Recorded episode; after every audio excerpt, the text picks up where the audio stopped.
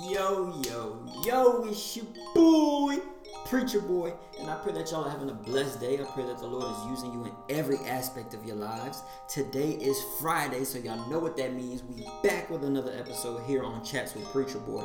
But before we dig into that episode, you know we have to always start off with a little word of prayer. So, Father God, we come before you again right now, thanking you for another day, dear God, a day that wasn't promised, but you saw fit to bless us with, dear God. God, we want to thank you for bringing us through another week, dear God. With everything that we had going on this week, dear God, we thank you for being there for us, dear God. Even when, even though we may not have seen it sometimes, dear God, we thank you for being there and thank you for being God Almighty. God, I ask that you have your way on today's episode, dear God. Speak to your people like never before, dear God, and allow them to take something from this week, dear God, that they're able to apply to their lives, dear God. Dear God, I ask that you bless every listener, dear God, in their homes, on their jobs, in their careers, whatever the case may be, dear God. You bless them like only you know how to do, dear God. Open those doors that they desire, dear God, and close every door that may be a hindrance in their life. And we thank you and we bless you. It's in your Son Jesus' name that I pray. Amen and amen. So, like I said, we are back with another episode of Chats with Preacher Boy, continuing our new series, Let's Be Real. So, obviously, as you can see, it's just me on today, and you know, we had some some issues. Keep keep our young brother in your prayers. He's not feeling the best. Um, I don't know what's going on, but he, he ain't feeling the best, and I, and I know I know it's beating him up inside that he's not able to be here. But nevertheless, God is still good. So this week, the topic in our new series, Let's Be Real, is understanding real praise and worship. So the key verses that I got for y'all today, I'm gonna read them to you. It's only two of them. They are first Psalm 150 and 6, and then John chapter 4, verses 23 and 24. I'm gonna read Psalms first. So it says, Let everything that hath breath praise the Lord. Praise ye the Lord. But the out, and then I'm gonna read the next one, my bad. Just jumping the gun. But John 4 says, But the hour cometh, and now is, when the true worshippers shall worship the Father in spirit and in truth. For the Father seeketh such to worship him. God is a spirit, and they that worship him must worship him in spirit and in truth.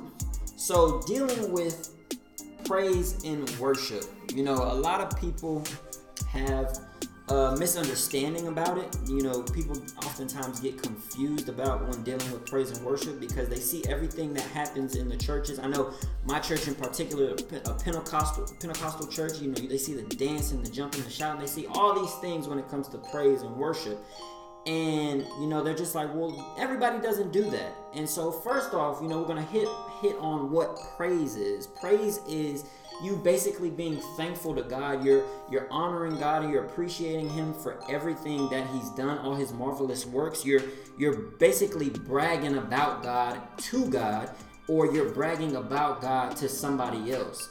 And so I have a list of some things that are examples of ways to praise God. You can praise God by either showing people what He's done in your life, so telling them, hey, God healed me from cancer, or God healed me from this sickness, or God brought my restoration in my family, He fixed my marriage. Like you're showing what God has done. That's a form of praise. Next, you have singing. Singing is common because as you look in the Bible, the book of Psalms in itself is just a whole bunch of songs. A whole bunch. Literally, I kid you not, a whole bunch of songs. And so, with that being said, you have the understanding and knowing that singing is a form of praise. Then you have crying. Now, when I was studying this and I saw that crying is a form of praise, I was like, uh, how how is that the case? And then God brought to my remembrance all the times where I'd be just crying out of the blue, but I'm saying, Thank you, God. Thank you, Jesus. Thank you for all that you're doing in my life. But I'm crying. And it's not like I'm crying because I'm hurt. And I'm crying because of understanding and knowing what He has done for me and what He continues to do for me, even when I'm undeserving. So, crying is a form of praise, believe it or not. And then you have the lifting of hands. So you see people in church and they're like, Hallelujah, thank you, Jesus. And they're raising their hands, lifting them up. That is a form of praise. So don't be confused when people are raising their hands and then you have somebody next to you who's not. It's just another form of praise. Then you have dancing.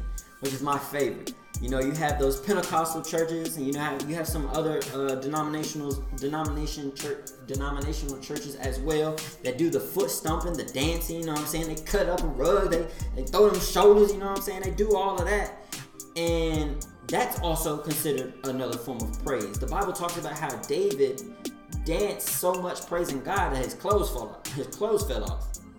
Kid you not, his clothes fell off. Danced till he was naked.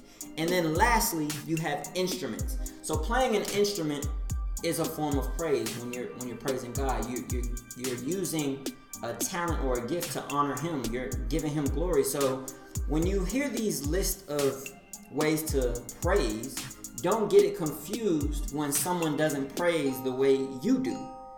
There's different ways to praise as you can see that I've listed and oftentimes, what I've learned is that people try to force a specific praise on an individual. Like you'll see in in in churches, you'll see the pastor say, "Somebody shout hallelujah! Somebody somebody sing God, sing sing a praise to God, this this and that," and they t- like they're dictating. It's like they're dictating you to do a specific praise, but everybody doesn't praise the same.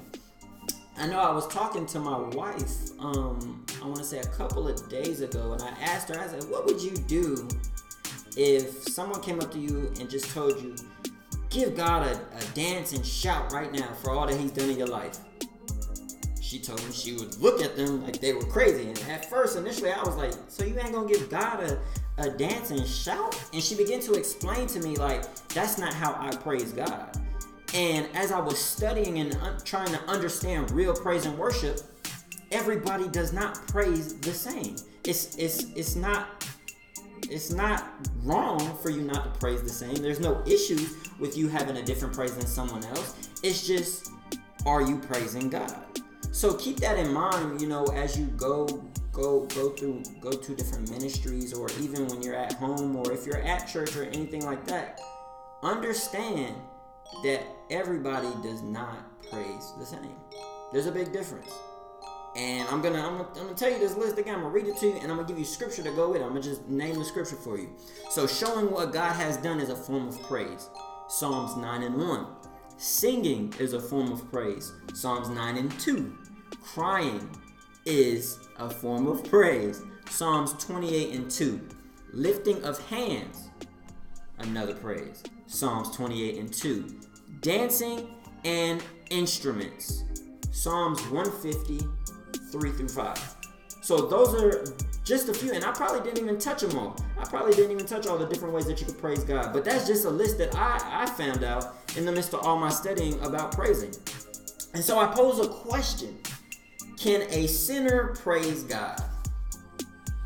When I wrote the question, I was like, hmm, can, can a sinner praise God? And it brought me back to the our, our verse that we that we read on today. Let everything that hath breath praise the Lord. And so if you have breath in your body, you are to praise the Lord. For waking you up, praise the Lord. For getting you on your day, letting you make it through the day, praise the Lord. If you have breath in your body, that means animals too. Animals praise the Lord. Believe it or not. I know probably y'all some looking at this video or listening to this podcast and they're like, this fool said animals praise God. What? How is that? How is that even possible, Sway? Like that don't even make no sense. But the Bible clearly says, let everything that has breath praise the Lord. Because at the end of the day, God is the one who gave us life. He gave us breath. So since He gave us breath in our body, we are to praise the Lord. Next, what is worship? worship is is something that's a little bit more intimate. Uh, it's it's not the same as praise. It's a higher form of honor and, and respect, really, that we show towards God. And so, as I was looking at it, I was just like, I was studying, I'm looking at all my notes. I'm like, man, okay, worship is something deeper than what praise is. Worship is direct conversation between you and God. It's something that's like, it's that intimate thing. It's that one-on-one thing. You know what I'm saying? It's that it's just you and God. It's just it's, it's just that simple. That's what it is. And and worship can be done publicly or it can be behind closed doors. It's it's because it's one on one. It's a personal thing. It's something that's intimate. But the thing that we have to remember about worship, though, and its significance, is that everybody can't worship. And I know you're probably like, man, nah, that ain't true. I worship God all the time. No, don't get it confused. You probably praise God all the time, but not everybody can worship. And the reason why I say that, because the Bible is clear. It says in John, and I'm gonna read it again, John 4, 23 and 24, it says, But the hour cometh, and now is, when the true worshipers shall worship the Father in spirit and in truth. For the Father seeketh such to worship him. That means that there are false worshipers. There's fake worshipers out there. If it's clearly stating that when the true worshipers shall worship the Father in spirit and in truth. And then it says in the 24th verse, God is a spirit, and they that worship him must worship him in spirit and in truth. So there's stipulations to worship. You have to be in spirit, and when, when it means in spirit, that means you have to be tuned in with your spirit man. You gotta you gotta be connected. You gotta you gotta be in fellowship. You can't just have that relationship. No, that relationship needs to go extend to a fellowship. Because this is how this is how I explain explain this. I can be in a relationship with my wife, but I, if I'm not fellowshipping with her, and I'm not communicating, talking, engaging her, there's no growth. There's no there's no anything beyond just that relationship. And so worship it must be done in spirit and in truth. That means that truth part, that means you have to be away from being and living in false or living fake. And that goes back to last week. What does it take to be real? Realness has to do with truth. Because when you're being real, you understand that you can no longer be fake because truth comes to set us free. So when you worship, you need to remember that in order to worship God, you must do it in spirit and in truth. That's that's how you get to worship God. And I'm reminding, let me remind you, worship is the highest form of respect and honor that we can give to God because it's that intimate. It's like you you lay down prostrate on on on the floor, like you bowing down to a mighty mighty God. Like you're you're it's it's very intimate and it and it's very detailed and descriptive how we worship God. But it can only take place in spirit and in truth.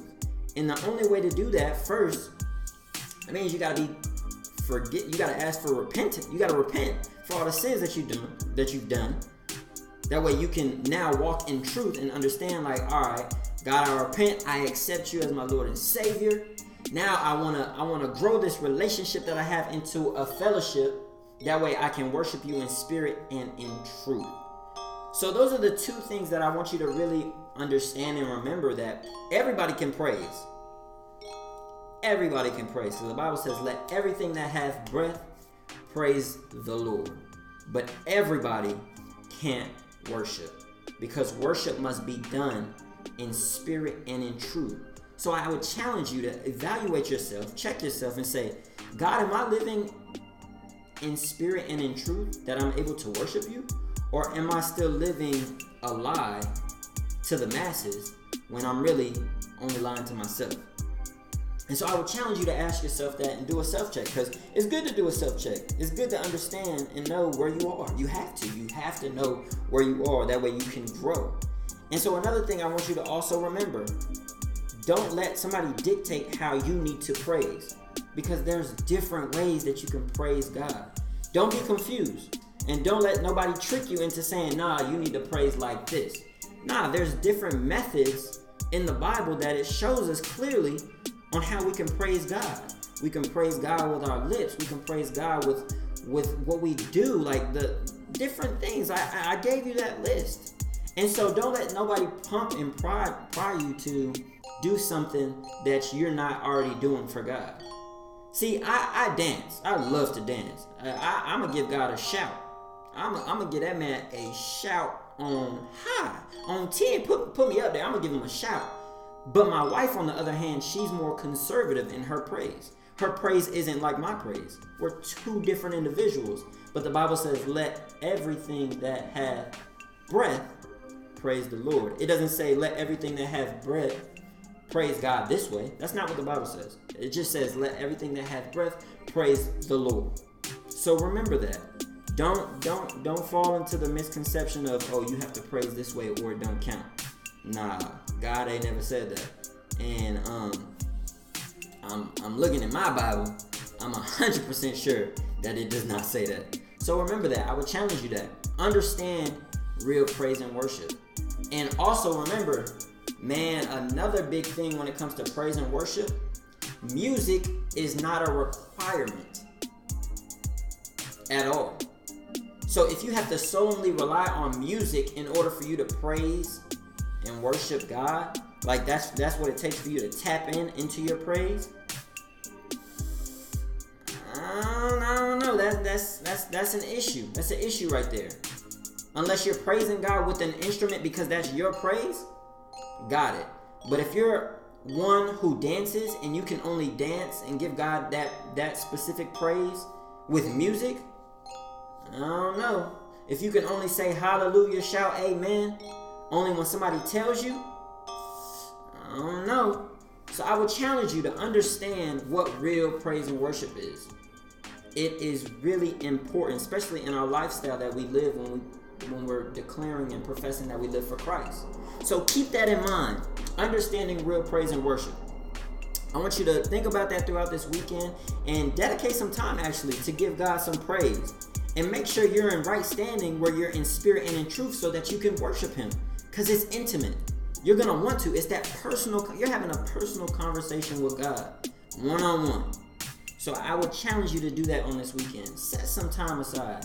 He blessed you with another day. He blessed you with a full week without losing your life. Not everybody has made it to today, but He blessed you. So think about that. I would challenge you just set aside a little bit of time and know that it's to be worth it. So I want you to know that I love you, and more importantly, God loves you too. Y'all be blessed.